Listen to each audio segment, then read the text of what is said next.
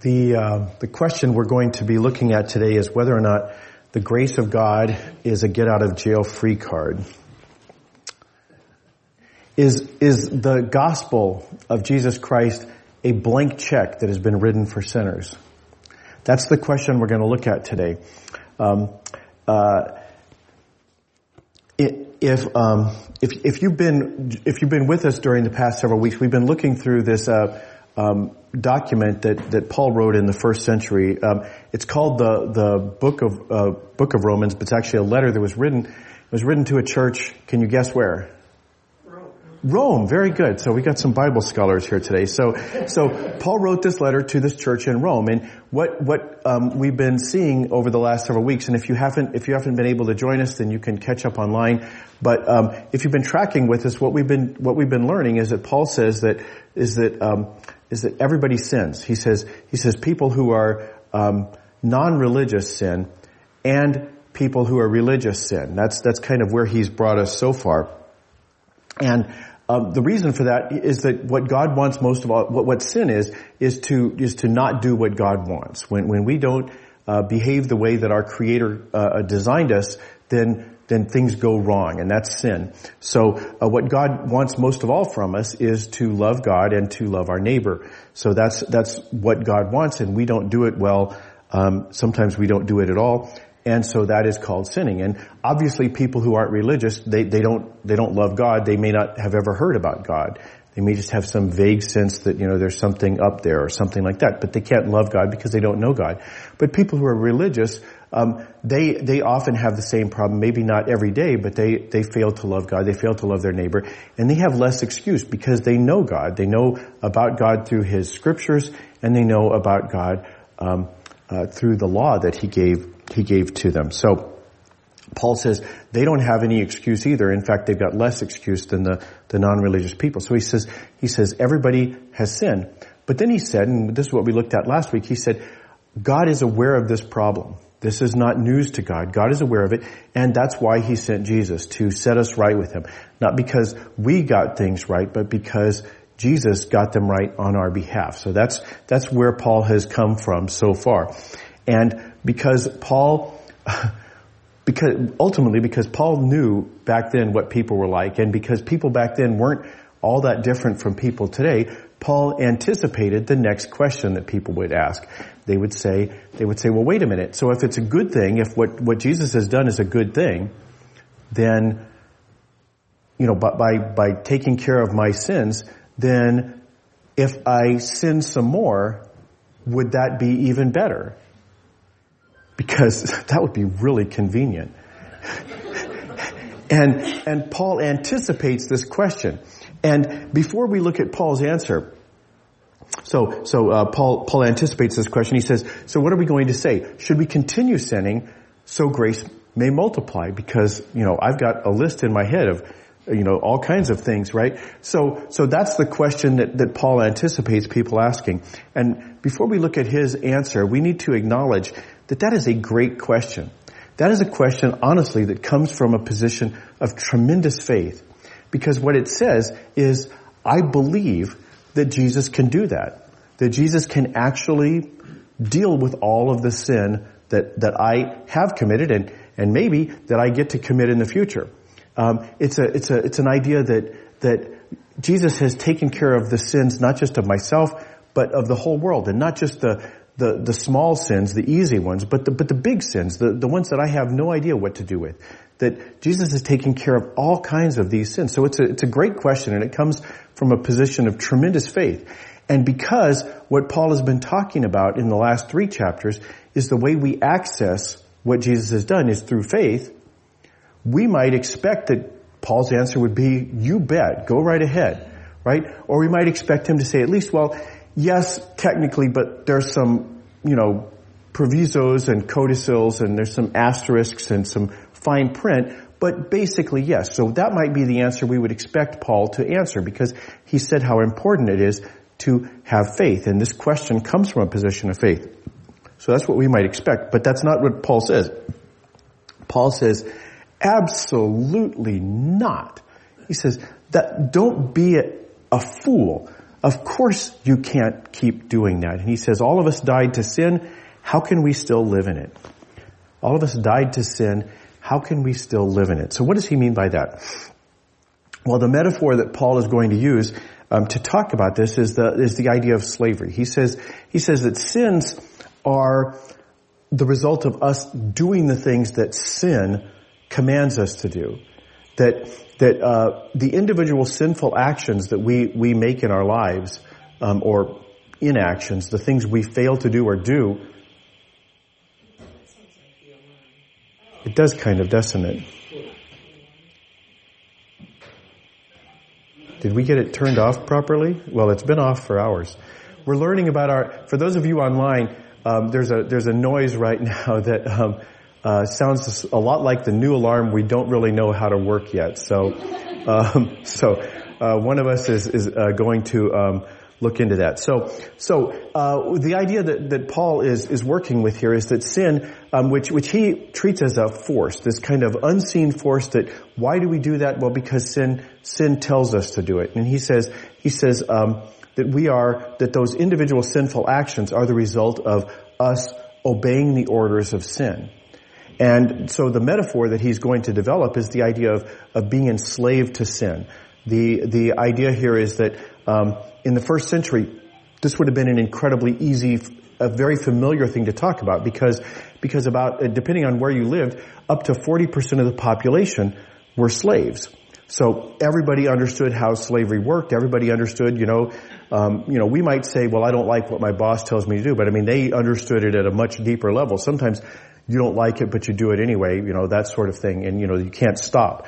So that would have been a very easy metaphor for them to understand. Now, we don't have, I mean, we, we still have sl- slavery today, but it's called human trafficking and it's illegal and it's underground. So we're not as familiar with it. So the, the metaphor isn't as, as helpful to us, but, but Paul, Um, is working from the perspective of a first century Jew. And so to a Jew, slavery, you can't hardly say slavery without bringing up the idea of Exodus, because the Jews were liberated from slavery in Egypt when God sent Moses to bring them out of Egypt. And so, so, um, if you, if we can't understand the idea of being enslaved to sin, we can at least understand the idea of relocating, right? So we were here and we're going there, or we've been brought out of there. So if you think of the story of the Exodus, that helps us to, to get at what Paul's talking about, because, because if you think about it, you know, a, a lot of people, there, there's probably a couple of uh, people who grew up in Alaska, but most of us moved here at some point. So we know what it's like to, to move places. And so we understand some of the, some of the ways that that works. And when you, when you are in a particular place, you have to obey the rules of that place, right?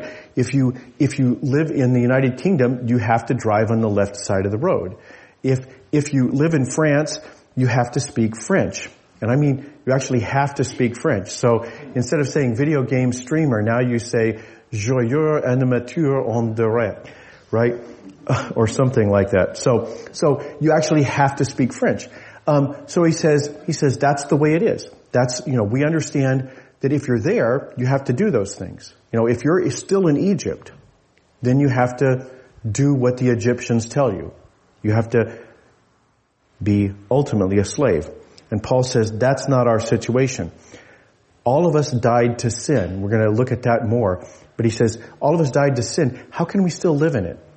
How can we still live in Egypt? How can we still drive on the left side of the road? How can we still say joyeux, whatever it was, right? Um, how can we do that? Because because we don't live there anymore. We we we live someplace else. So the big idea here is Paul saying that what happens in Sin City stays in Sin City, right? So whatever Sin City you think of, right? Paul is saying if you if you go there, well, of course you're going to behave like people do in Sin City. If you go to Egypt, you're going to behave like a slave in Egypt. But you're not there anymore. You're not there anymore. And the behaviors associated with that should stay back in Sin City. So that's that's Paul's big point in, in you know the first two verses of this chapter. But he's going to spend the rest of the chapter and, and all of our reading looking at how that actually plays out. What is the, how did it happen, first of all? How did we get out? And then, secondly, what does that mean for us if we are out of Sin City? So the first question is, how do we get out? So Paul says in verse three, he says, "Don't you know that all who were baptized into Christ Jesus were baptized into his death? Therefore we were," sorry, um, so he says, baptized into his death. So uh, there's a, a metaphor. Paul is still working with this metaphor of, of the uh, exodus from slavery in Egypt. So um, that is kind of lost to us, and the reason for that is two thousand years have gone by, and we've lost some of the some of the flavor of the original words that Paul would have used. For us, the word baptism is a church word.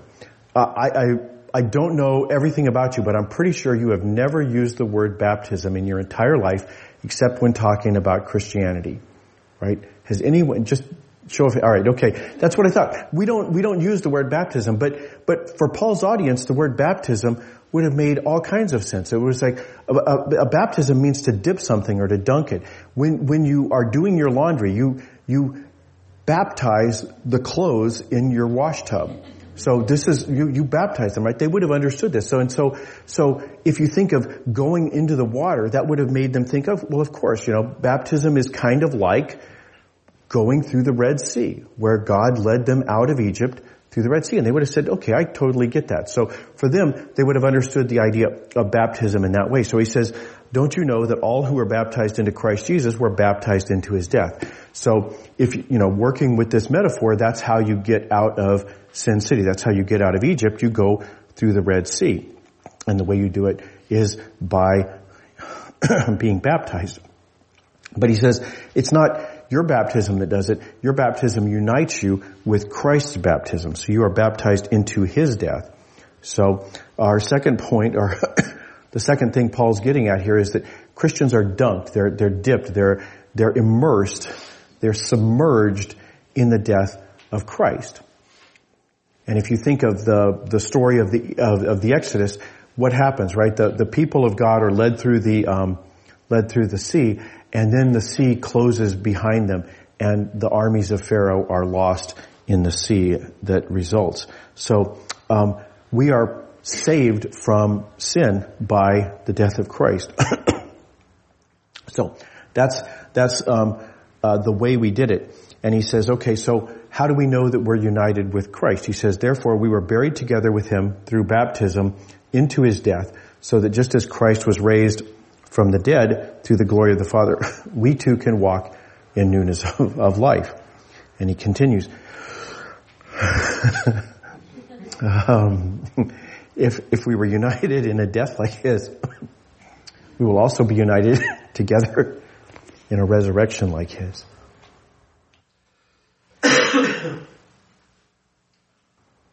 So he uses this language, united together with him. And um, this is this is something that Paul sees happening through through um, the baptism that we have with Christ. Pardon me. he says he says um, the the word united together means grown together or tangled up, um, and and it comes out of gardening. It it means when when two trees get tangled up together, then their their trunks are are entwined. And you can't do anything to one without doing it to the other. If you were to chop down one tree, if you were to crucify one of those trees, well, the other one would be crucified too, right? So in this kind of metaphorical or symbolic sense, that, that what happens to one happens to the other, that we are, and, and Paul actually makes up some words here, um, that he says, He, um, or we don't know if he made them up, but but they're not found in any other surviving literature from that period. So it seems as if Paul... Paul um, has made up some words. He said um, that we were buried together with him. Literally what Paul says is we were co-buried with him, um, and uh, so that we too can walk in newness of life. If we're united together, we'll also be united together in a resurrection like his. We will be co-raised with him. So, so Paul is making up this language to describe what happens because we have been, you know, our tree got chopped down because Jesus got chopped down. And if somehow a tree could be raised back to life, then the one that was tangled up with it would also be raised to new life. So Paul says the way that this works is if we're co-buried with Christ, we're also co-raised. So um, that's that is the the specific thing that has happened uh, in our baptism. We're it, if we are baptized with Christ in in His baptism, the baptism of His death, we will also be raised to new life um, uh, on the other side of the Red Sea. So he says, this is what we know. The person we used to be was crucified with Him in order to get rid of the corpse that had been controlled by sin. So um, that's that's the specific way that law, that sin lost uh, control of us. That way we wouldn't be slaves to sin anymore, because the person who has died has been freed from sin's power. And, you know, that's just true. You know, if you picture a slave, you know, in Egypt, the one thing is that Pharaoh can't give any orders to dead people. So When when you are when you are um, dead, sin loses, or, or your your slave master loses control over you. So he says, from from sin's perspective, we have died, and he says, but we have not simply died. He says, if we have died with Christ, we have faith that we will also live with Him. The reason we died is because we're tangled up with Christ, and we know we continue to be tangled up with Christ. So in His resurrection, we too will be raised. He says, we know, and really at this point he's kind of um, presenting his his the same couple of verses again. He's kind of saying it again with different words to make sure it comes through. So he says, we know that Christ has been raised from the dead and He will never die again. Death no longer has any power over Him. And in the same way that he's talked about sin as this kind of power, a personified force, he's saying the same thing about death. Sin and death for Paul are very closely related ideas. And he says, he says, sin loses control over us, and so does death. Uh, death no longer has power over Him, and in the same way, He no longer has power over us. So he says He, Jesus, died to sin once and for all with His death, but He lives for God with His life. He's He's under new management. He's no longer a slave in Egypt. He's free in, in the promised land, that He is now able to live for God. He doesn't have to take orders from sin. So he says in the same way, you should also consider yourself dead to sin, but alive for Christ, uh, God in Christ Jesus. That in Christ Jesus, tangled up with Christ, we should consider ourselves dead to sin, just like He is. And we should consider ourselves alive to Christ, just like He is. So sin no longer has any power over us. So um, that's that's the good news, and that means you'll never sin again, right? Right? You know, I can pray and we leave and everything's solved. Well, of course, sin ha- you know, sin no longer has any power over us. We're not in Egypt anymore. But if you remember the story of the Exodus, what happens when they get out of the desert? They start saying, I wish I was back in Egypt. It was so nice there. We had leeks and infanticide and, well, it wasn't all good, but I mean, they, we had leeks. We had flesh pots. It was, it was great in Egypt because, you know, you have your selective memory. And that's what sin does to us. In the same way, sin lies to us. Sin, sin tells us great big whoppers. It says, you have to do this. Sin, you know, sin is a slave master. Hey, you, get over here. Do this thing, right? That's what sin does. And we can go back into that habit of saying, well, I've always had to obey in the past. I guess I better do it now or He'll hurt me somehow, right? So, so he says, sin, sin will lie to you. Sin, sin, will make threats, sin will bluff, sin will bluster. So you're going to go on being exposed to the demands of sin. And that's why he's telling us we we should re- consider ourselves um, dead to sin, because because sin will make threats and bluster. Sin is that that's all sin can do. Sin no longer has any authority over us, but it won't stop sin from telling us, "Hey, do this thing." So I, it's even louder for me. Um, so I'll just not. Um, so, um, so sin is limited to, uh, threats and bluster. So, so when sin says, you know, here, do this thing that's kind of shady, you know, uh, go all passive aggressive, you know, don't let them get the last word. You have to, you know, it would be terrible if they got the last word. So you're going to have to get it yourself. If sin, sin tells us these, these lies, if sin says, you know, just one drink, no problem. You can handle it. You've been sober for months, right? If sin tells us, hey, you know, the doctor was pretty happy with your weight, maybe you can just have another slice of pie, right? Sin tells us these lies. And what we need to do, Paul says, is to consider ourselves dead to sin. You know, we use that phrase. We talk about, you know, you're dead to me, right? You know, that after that terrible thing he did, that person's dead to me. He says, think of sin that way. Sin is dead to you. And, and more importantly, you're dead to sin. So,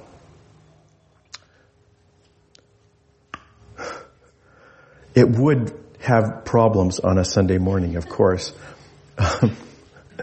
Not on Friday afternoon. So, um, sin is now uh, uh, limited, and uh, we should consider ourselves dead to sin. So, he says, so then, don't let sin rule your body. Now, if, if you told a slave this, right, don't let your slave master rule over you, it's like, it's a ridiculous thing to say. Of course, the, the slave master will do whatever he tells, you know, you'll, you have to do whatever he says.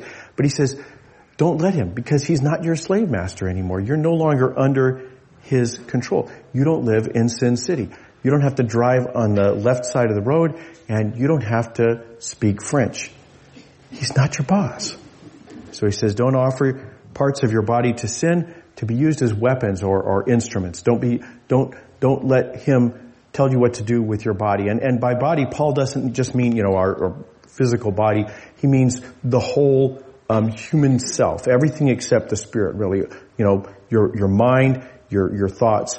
He says that that because sin cannot force you to do anything anymore, that it's up to you to decide, am I going to offer my parts? Am I going to say, ah, I have to do what he says, right? He says, don't do that. Don't don't give in. Don't offer parts of your body to sin to be used as weapons to do wrong. Instead, he says, here's what you do. Present yourselves to God as people who've been brought back to life from the dead. This is this is what prayer is all about. When when you are hungry or or angry or lonely or tired, you know, the, the, the times when sin is most powerfully whispering in your ear, when when you feel tempted to do something, that's a great time to turn to God and say, hey, you know what? I'm new here. What side of the road should I drive on? What's the word for video game streamer? I'm new here. Help me figure this out. Show me what I can do. He says, present yourself as those who have been brought back to life from the dead. He says, pray. And offer your all the parts of your body to God to be used as weapons to do right. Say, God, I'm I'm trusting you. I have great faith. That's been from way back in verse one. I have great faith. And I'm trusting you to tell me what to do. What side of the road should I drive on? And when you tell me, I will do it.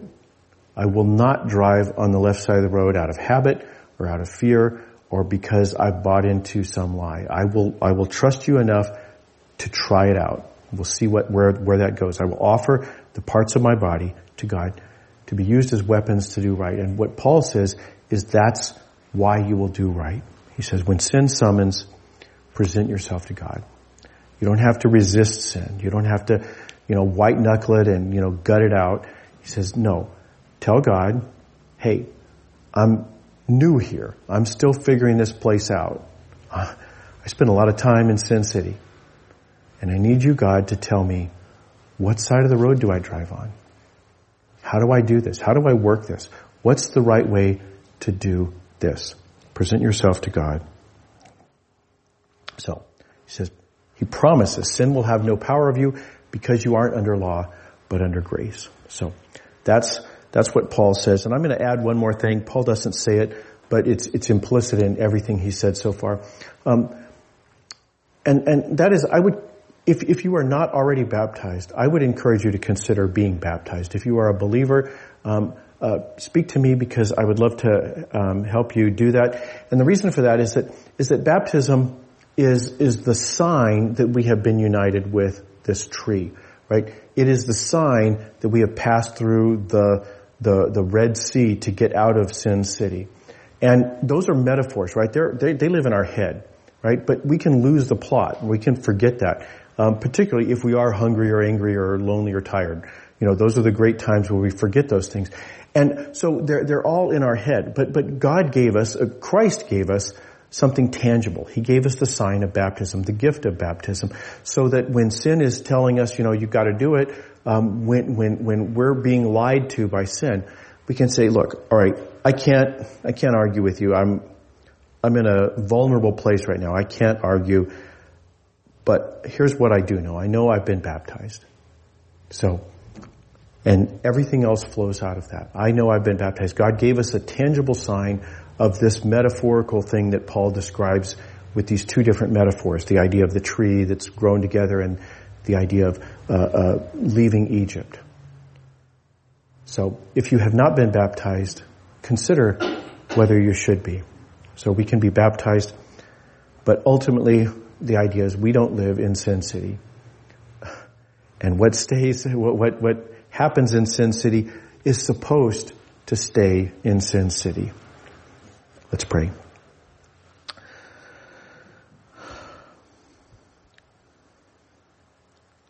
God, we thank you for the work that Jesus has done, that through his baptism, we have actually been freed. We have passed through